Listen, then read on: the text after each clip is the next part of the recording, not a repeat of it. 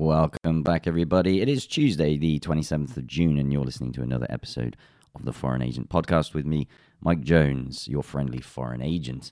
Uh, let's get into some of the headlines in Russia, where the narrative and story uh, still revolves around the fallout of the Wagner episode, let's call it, where the story in Lenta today is Lukashenko retold the beginning of a swearing conversation with Prigozhin.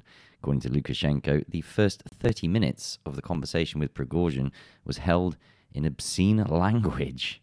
At 1100, Prigozhin instantly picked up the phone. That is, Yevkurov called him, gave him the phone. Here, the president of Belarus is calling. Will you talk? Uh, they overheard the conversation, picked up the phone, and Yevgeny is in complete euphoria, Lukashenko said. According to the Belarusian president, the first half hour of the conversation was held exclusively in obscene language. There were 10 times more swear words than normal vocabulary. Of course, he apologized and began to tell me with obscene words, the head of state said. Uh, which, uh, okay, there's an interesting story there about that uh, interaction between Lukashenko and Yevgeny Prigozhin. Now, the stories about Wagner. Uh, actually, uh, we've had President Putin also follow up uh, talking about the funding of the Wagner Group. Specifically, President Putin today at a meeting with the military said that the Wagner Group was fully provided for by the state, according to him, for the period of May 2022 to May 2023 the authorities sent Wagner more than 86 billion rubles. Quote, Meanwhile, I want to note, and I want us all to know about this too, the maintenance of the entire Wagner group was fully provided by the state, Putin said. Now, uh, if you, like me, listen to the excellent Judge Napolitano on judging freedom, uh, if you listen to today's episode with Larry Johnson, Larry puts forward this hypothesis or theory that Yevgeny Prigozhin was acting as a double agent, and that uh, I reported yesterday that the US claimed they knew about this uh, stunt, let's call it, two weeks in advance. Larry believes that Yevgeny Prigozhin double crossed the West uh, and was a double agent. Uh, I suggest you listen to Larry in his own words. The reason I reference this and bring this up is today, quite interestingly, we have the US State Department promised to extradite Prigozhin at any opportunity. The United States intends to put forward demands for the extradition of Yevgeny Prigozhin if he ends up on the territory of a country with which the United States has an appropriate agreement. This information was reported by the official representative, Matthew Miller.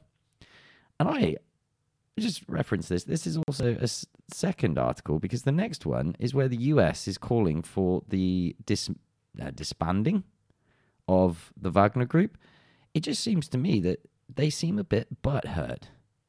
And that maybe Larry has a point. Maybe they're feeling like they've been sort of sold up the river, um, led on a goose chase here, and uh, Prigozhin has not fulfilled whatever was agreed. Uh, the State Department spokesman Miller said US wants complete dissolution of Wagner PMC. I just wonder why now, today, Miller's coming out with these statements of what is a wish list, essentially. I don't see why the US, why it matters what the US wants. Uh, but it just seems to me that they're kind of following up on this. And it's kind of, for me, it gives some credence to what Larry was positing. But I'll leave that with you to discuss in the comments. President Putin has also made further statements today. He claims that Kiev has lost 259 tanks and 780 armored vehicles since the beginning of the counteroffensive. So I believe that's in reference to, let's say, the last four weeks. Kiev has lost 259 tanks, 780 armored vehicles since the beginning of the so called counteroffensive. And in the Orekhovsky direction, in the last week alone, 41 tanks and 102 armored vehicles, according to the Russian president Vladimir Putin. Quote, now they just gave me updated information. Since the beginning of the so called counteroffensive, there, the enemy has lost 259 tanks, 780 armored vehicles, and only in the Orekhovskaya direction, which the enemy considers the main direction of attack. Over the past seven days alone, the enemy has lost 280 pieces of equipment, of which 41 tanks and armored vehicles 102. This is largely the result of your work and your comrades in arms, and for this, of course, separate words of gratitude, end quote, he said at a meeting with pilots in the Kremlin. It goes on to say the Ukrainian offensive in the Yuzhno Donetsk, Zaporozhye, Artyomovsk directions began on June 4th, while the main blow of the armed forces of Ukraine was concentrated on the Zaporozhye sector of the front. And it goes on in further detail. Links, of course, will be in the description. Russia, for the first time, has used a 20 ton drone, uh, a Khotnik, which translates as hunter, in the zone of the special military operation. It goes specifically to say the Russian armed forces, for the first time, used the S 70 Khotnik heavy attack drone to strike at military facilities of the armed forces of Ukraine. This is reported by the Telegram channel MASH with reference to the Turkish media. Now, many people don't hold MASH in particularly high regard, but photos have been shared of this particular model. It's noted that the S 70 could be used to strike at the objects of the armed forces of Ukraine in the Sumy region. The channel published a photo that may be the first image of the hunter in the zone of special military operation. The S 70 Khotnik UAV made its first flight in 2019. It's believed that the mass of the drone is about 20 tons. The device can carry guided bombs, rockets, and free fall bombs in internal compartments and on external hardpoints. In August 2022, Peter Suciu, a columnist for the American edition of 1945, wrote that Russia is increasingly using drones in the MVO zone, and in 2023, Russian troops may use the S 70. So it appears that uh, 1945 may have got it right. In February of the same year, TASS, citing a source in the authorities, reported that in the Novosibirsk aviation, aviation plant, named after VP Chkalov, uh, Chkalov uh, would be modernized within five years. The company will produce a body for the production of the Khotnik drones. Moving on, and again, uh, referencing um, Tsargrad and I believe 1945, again, a U.S. Army officer, military expert, Stanislav Krapivnik, claims that uh, nuclear explosion is inevitable because the U.S. has already decided. According to Stanislav Krapivnik, uh, a nuclear explosion is imminent, in his opinion.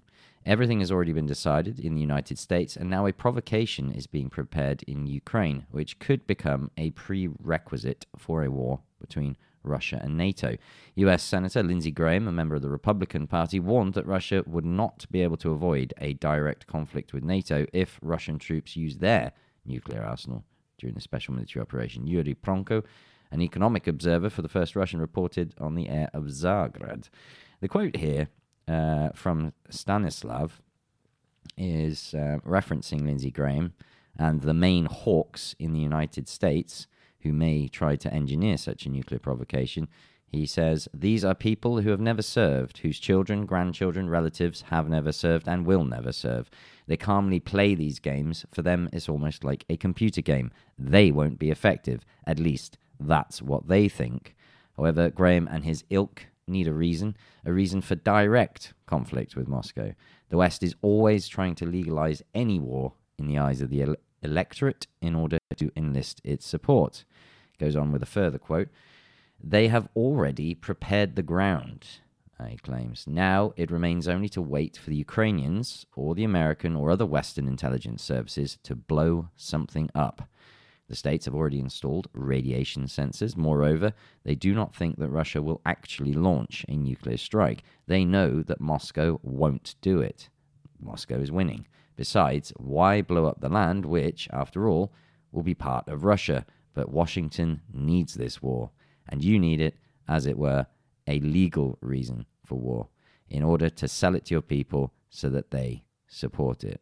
I very much hope that Stanislav is incorrect here, but this is consistent with recent reports that I have shared of plans to attack the Zaporozhye nuclear power plant, and that appears to be the focus. Where, again, yesterday, uh, I believe I shared on Telegram reports of explosions in that area once more. On the topic of blaming Russia for everything, Russians are to blame, is the quote. Poland accused Russia of accelerating inflation. In terms of price growth, Warsaw is ahead of all of Europe.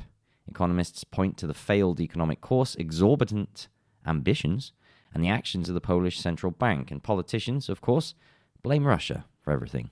What is really happening there has been posted in RIA Novosti. New records. So last year, inflation in Poland, according to RIA Novosti, nearly tripled to 14.4%. In February, a record for 26 years, 18.4% in annual terms. Most of all, fuel and products have risen in price. It is difficult everywhere in Europe, but in Poland and the Baltic countries, it is especially bad, and they blame Russia for the economic problems, of course. Thus, a massive billboard hanging at the headquarters of the National Bank in Warsaw at the end of May assured that, quote, Moscow's invasion of Ukraine and the consequences of the coronavirus pandemic caused the fastest price increase in a quarter of a century, end quote. Well, I guess they got that half right, because uh, um, the pandemic certainly contributed uh, to that. Uh, added, this banner makes it clear that any accusations by the National Bank and the government are the Kremlin's narrative. Uh-huh. And it goes on to say themselves to blame. European inflation has fundamental reasons the rise in the cost of energy and products, the depreciation of the currency due to large scale injections of money into the economy, as we saw in the pandemic, for instance. Stagnation was fought in a well known way by lowering rates, thereby facilitating the availability of credit resources and warming up demand, plus handed out money to businesses and the public. Sad results were seen already in the middle of 2022, and Poland was no exception. Incidentally, President Duda had a sober assessment of the situation. Quote, for example, during the coronavirus pandemic, we distributed money to entrepreneurs so that they could save their business and jobs. These funds, paid by us, of course, should have caused inflation. We understood that. Most likely, this would be the case, but they preferred to provoke inflation rather than lose jobs, he said. In terms of price growth, Poland was in the top three of the EU back in 2021. Of course, the break with Russia also had an effect. Gazprom stopped deliveries due to refusal to pay in rubles, which PGNiG considered a violation of contractual obligations. As a result, wholesale electricity prices on the Warsaw Stock Exchanges soared to, uh, I believe it's 1,000 Polish zloty per megawatt hour, up 160% from the 2021 average.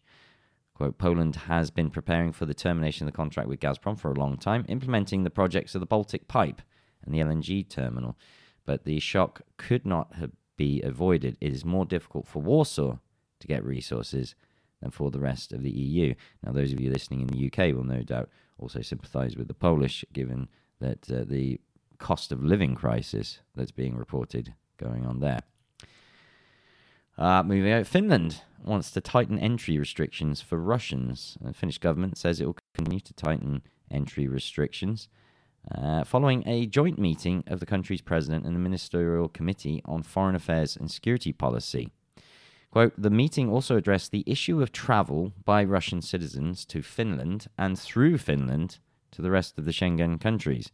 The committee noted that travel by Russian citizens could further jeopardize Finland's international relations. Therefore, restrictions on travel not related to urgent need uh, to prevent abuse, it says. Forgive the translation. The statement said, without elaborating on other details. Sorry, that's why I paused there. I was thinking, wait, that doesn't actually make much sense. But I guess when it comes to Russophobia, it doesn't need to make much sense, does it? Um, oh, well, we've we've talked about nuclear explosions. We even touched on the coronavirus pandemic. Well, unfortunately, uh, it's been reported that 500 kilometers from the border of Russia has been discovered a case of the bubonic plague. This is in Mongolia. Uh, the according to the National Center for, for Zoonotic Infections of Mongolia, a case of human infection with plague was registered in the Bugat Soman of the Gobi Altai uh, in Mongolia, the press service specified. Quote, the territory where the case of the disease was recorded borders on China and is located at a distance of more than 500 kilometers from the Russian border. The risk of importing the disease from this territory is excluded, the report says. Well, fingers crossed uh, that doesn't uh, become the next issue that we have. If we move out into the wider world a little bit, here's an amusing tidbit that's being picked up in Gazeta.ru, citing Reuters. Reuters finds a bright spot in Trump's biography. According to Reuters, of 46 US presidents, only Trump did not have slave owners in his ancestors. It's noted that in its study, the agency was able to analyze the genealogy of more than 100 modern US leaders, including presidents, governors, judges, and some congressmen. The study showed that all living US presidents, including Biden, have at least one person who owned slaves among their ancestors. They are Barack Obama, Jimmy Carter, George Bush, and Bill Clinton. In contrast, Donald Trump's ancestors moved to the US after the abolition of slavery in the US in 1865. Trump's paternal ancestors came from Germany in the early 20th century, and the mother of the future president, Mary Ann MacLeod, MacLeod came from Scotland in 1930. Now, I have to say that uh, given my British ancestry, it's probably highly likely that even I have an ancestor that probably dealt or traded in slaves at some point. But I thought that was quite an amusing little piece that the Russian media is running uh, citing Reuters. Finally, Italy announces anti Semitism campaign in football stands. Italy bans players from wearing the number 88 as part of the fight against anti Semitism. So, never mind the fact that they're arming an actual Nazi regime in Kiev, uh, much to the uh, chagrin of the population. Uh, of those I've spoken to in Italy, but so it's fine to support them with weapons, but we won't let people wear 88 on their football shirts. Good job, Italy. The government's decision is part of a plan to combat anti Semitism. It also provides for, quote, a ban on the use of by fans of symbols that may be reminiscent of Nazism, end quote. Club members are prohibited from using discriminatory language at all public events. The procedure for the early termination of matches in case of discrimination will be determined. As it goes on to explain, among neo Nazis, the numbers 88 mean two eighth letters of the Latin alphabet, HH, and encrypt the Nazi salute. Uh, in March, Lazio issued a life ban from attending the club's home games to a fan who appeared on the podium in a Rome derby with Roma wearing an 88 t shirt. So, uh, Nazism, we've reported in the US, where Biden has talked about it, and now we appear to have it in Italy, it claims. Quite whether that's true, I don't know. Maybe Italians can comment further. But uh, that is about a wrap of all the news headlines I have for you in Russia today. Thank you ever so much for your support and listening across numerous platforms. Now you can enjoy this podcast on Google Podcasts um, and among many other uh, platforms where this is being distributed. Thank you for your support also on YouTube. Nearly a thousand subscribers in just one day. Oh, can we do 126,000 subscribers again? We shall see. Thank you, of course, to those of you on Patreon and locals, and those of you who very kindly donated to support my work via the Stripe links, which you can find in the description. So thank you all. I'll see you in the next one. Bye bye.